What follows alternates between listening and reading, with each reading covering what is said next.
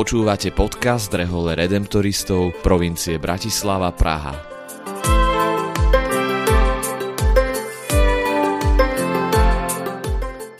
Kongregácia Najsvetejšieho vykupiteľa Redemptoristi je rehoľou, ktorú pred takmer 300 rokmi založil svätý Alfons nedaleko Neapola v dnešnom južnom Taliansku. Od začiatku sa venuje ohlasovaniu radosnej zvesti o vykúpení opusteným a chudobným. Na našom území sa to dodnes realizuje najmä prostredníctvom farských ľudových misí. V tejto sérii nášho podcastu budeme s pátrom Martinom Mackom hovoriť o dejinách redemptoristov na Slovensku. Páter Martin niekoľko rokov pracoval v Historickom inštitúte Rehole redemptoristov v Ríme. Naše pôsobenie na území Slovenska nám priblíži v širších historických súvislostiach, ale aj prostredníctvom konkrétnych životných príbehov.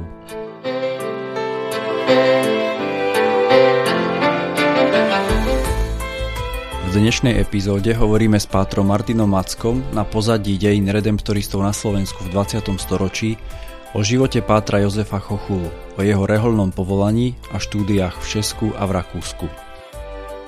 To, že boli založené e, domy na Slovensku, umožnilo vlastne príchod aj prílev nových povolaní už priamo zo Slovenska. E, ty sa venuješ tak intenzívne e, v poslednej dobe jednému redemptoristovi jeho životu Jozefovi Chochulovi, ktorý sa narodil v roku 1911 a on vstúpil do kongregácie v 30. rokoch.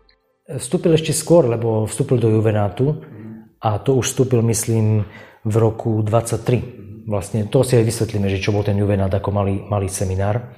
A práve na tom jeho živote by sme mohli tak sledovať um, príbeh kongregácie na Slovensku v 20. storočí. Aj príbeh vlastne jedného redemptoristov, zároveň teda aj kongregácie, lebo to sa odvíjalo na jeden život na pozadí vlastne rozvoja aj kongregácie, ale aj teda politického rozvoja.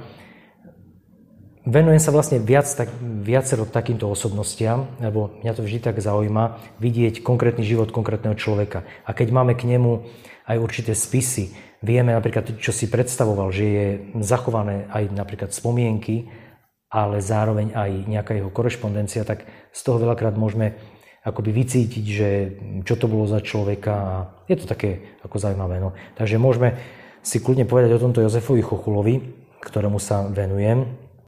On bol z deviatich detí a z rolníckej rodiny. Ako sa vôbec dostal k redemptoristom, ako ich stretol?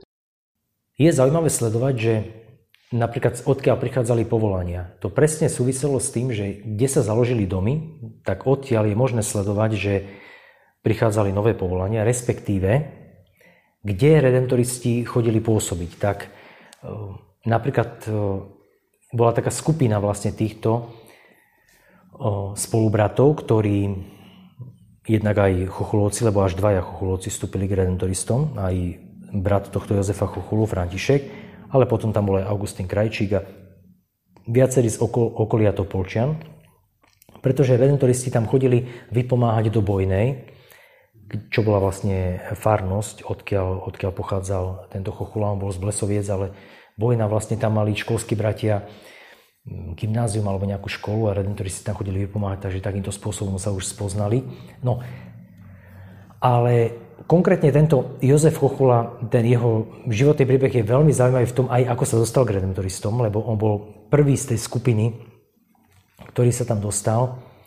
No, môžeme povedať, že, že veľmi skoro po tom, po tom, čo prišli redemptoristi na Slovensko, dokonca ešte skôr, než rozbehli tam v okolí jeho farnosti nejakú takú činnosť, ako som povedal, že chodili do tej bojnej. Pretože tým, že pochádzal z toľkých detí, tak e, rodičia sa snažili im dať aspoň nejaké vyučenie, lebo vzdelanie v takom slova zmysle, že by nejaké veľké štúdia na to asi nad tým nerozmýšľali, ale jeho matka sa vraj raz stretla na nejakom trhu, chodila tam, pestovali kvetiny a chodila tam predávať kvetiny, sa stretla s nejakým človekom, ktorý jej vlastne poradil, že je ochotný zobrať jej syna, do, do Čiech, aby sa tam vyučil za záhradníka a vlastne ho takýmto spôsobom rodičia poslali. To si vezmeme, že naozaj v dnešnej dobe by sa rodičia báli v takom veku už posielať deti, ale vtedy to tak proste bolo. Niekedy aj do Rakúska ich e, poslali na roboty alebo tak. No a v tomto konkrétnom prípade teda odišiel do Čiech, do Prahy, ale stále v ňom niečo také driemalo, že predsa len mal na niečo viac. On bol naozaj inteligentný. No a tam práve chodil do kostola k redemptoristom sa tam náhodou dostal a spomenul to pred jedným z tých kňazov, redemptoristom, že on by snáď aj také duchovné povolanie, povolanie chcel. A ten mu vlastne vybavil potom vstup do toho juvenátu malého seminára v Libiejoviciach, kde vlastne redemptoristi ako mali takú prípravu, to bol vtedy ten, ten malý seminár, niečo ako v dnešnej dobe 8-ročné gymnázium, kde potom, keď chcel ten človek, tak mohol vlastne vstúpiť do noviciatu a vstúpiť do rehole. A keď teda nie, tak potom odchádzali zase do sveta, ale s tým, že mali naozaj dobré vzdelanie.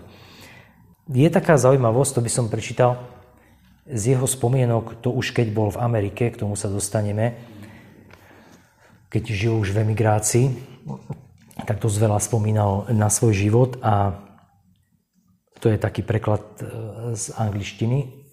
Oni to vlastne s ním e, robili také rozhovory, no a to sme taký, to sme taký kúsok preložili toho, že ako vnímal, lebo on, on nikdy nechcel, nelákalo ho proste robiť niekde na hospodárstve, on skôr chcel nejak tak intelektuálne študovať, ale nebol to pritom intelektuál, v takom slova zmysle, že bol zahrabaný v knihách, čo uvidíme neskôr.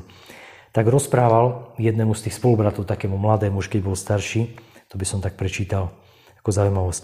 Vieš, chlapče, keď pochádzaš zo slovenského polnohospodárskeho zázemia, život v seminári sa ti zdá ako nebo. Farár povedal mojim rodičom, že Boh mi dal dobrý rozum, že by ma mali dať do Božej služby. Jeden môj brat sa aj bál, že budem chcieť čas hospodárstva, ale povedal som mu, aby sa o to nebál. Takže on sa stará o hospodárstvo a teraz by už mu malo celé patriť. Ja som v skutočnosti neznášal tú špinu a hnoj. Čiže naozaj nebol ten typ. A keď vstúpil do toho malého seminára, tak štúdium mu išlo mimoriadne dobre. Mimoriadne dobre. Aj teda jazykovo bol veľmi dobre vybavený a preto vlastne dostal možnosť. V tej dobe to nebolo tak, že každý, kto mal byť desetiny na kniaza, musel mať aj ukončenú štátnu maturitu. On mal tie štúdia v rámci, v rámci rehole a to stačilo. Ale niektorých, ktorí boli mimoriadne nadaní, tak tých potom vyberali na to, aby si urobili skúšky aj na štátnych školách, aby mali aj teda vyslovne aj zo strany štátu tieto, tieto štúdia a on bol, takto, on bol práve takto vybraný. Čiže ukončil vlastne ten malý seminár, ukončil štúdium na arcibiskupskom gymnáziu v Prahe s veľmi dobrými výsledkami a potom bol poslaný do Rakúska. Totižto redemptoristi v Čechách mali taký svoj seminár, už ten veľký seminár, to mali v Obožišti, v stredných Čechách. A zároveň každá provincia tak mala. Čiže aj, aj tá rakúska provincia, alebo viedenská, niekedy inak nazývaná, tak tá mala zasa v Štajersku, v Mautern, svoj taký študentát. A oni si občas vymieniali študentov, aby títo z Rakúska sa naučili po česky, tak nejakých poslali do Čiech a nejakých zasa z Čiech posielali, aby študovali po nemecky. A práve on bol vybratý a neskôr aj jeho brat sa k nemu pridal a takto prichádza vlastne na tie štúdia. Celé tie štúdia nakoniec urobil, urobil po nemecky. Tomu aj pomohlo potom byť samostatnejší, lebo trošku sa rozhľadil v tom svete, videl, že aj trošku inak to môže fungovať. Lebo keď je niekto len tom svojom vlastnom prostredí, tak ho to limituje v istom zmysle. Áno? Čiže on, on videl aj niečo, niečo nové, ale zároveň tam zažil aj vlastne tie burlivé roky, lebo to štúdium vlastne na tom arcibiskupskom gymnáziu ukončil v roku 33, potom odišiel do Mautern a tam bol do 38. Na to už bol vlastne rok, kedy aj zažil Anschluss, pripojenie Rakúska k nemeckej ríši. Videl vlastne ten tlak, videl na pochodovanie vlastne E, nemeckej armády do, do Rakúska. Čiže to bola taká, taká zaujímavosť, ktorú, ktorú musel prežiť ešte tesne. S tým ešte, že zažíval ten tlak, že Československo vlastne sa rozpadalo pod, pod, tlakom, pod tlakom Hitlera a tí jeho spoluštudenti, ktorí tam boli Rakúšania, tak oni si vlastne želali, aby sa to Československo rozpadlo. Takže aby aj toto, ten tlak uniesol, to bolo teda veľmi zaujímavé. A dodal by som už len toľko, že po tom, čo bol vysvetený, k tomu sa vrátime, kde bol vysvetený, tak ešte vtedy to platilo tak, že po vysviacke ešte išiel na rok na taký akoby pastoračný si doplniť niektoré štúdia.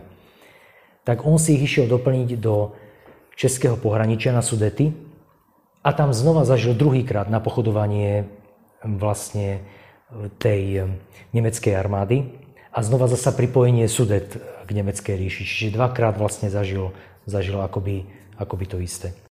Takže jeho formácia prebiehala v Čechách a, a potom v Rakúsku. A potom sa vracia už na Slovensko. Ešte hneď nie, zostáva chvíľu v Čechách. On bol vysvetený v Prahe. Vysvetený bol práve, e, práve v tom roku 38, ale ako som povedal, ešte si potom dokončoval štúdia na Králikách. To vlastne bolo to pohraničné územie, ktoré, ktoré pripadlo potom zasa nemeckej, nemeckej ríši, keď vlastne zobrali, zobrali Sudety. A potom ho poslali e, na pôsobenie do Brna. Až vlastne vo chvíli, keď sa úplne rozpadlo Československo a vznikol slovenský štát, tak v tej chvíli tu z Bratislavy, lebo to natáčame teda v Bratislave, v kláštore v Bratislave, tak predstavený, ktorý bol tu v Bratislave, Čech sa rozhodol, že on tu už nechce viac byť, tak sa vrátil do protektorátu. A naopak Chochula z Brna, lebo tento odišiel do Brna, bol poslaný vlastne do Bratislavy a až vlastne na základe toho sa dostal na Slovensko. A už ostáva na Slovensku.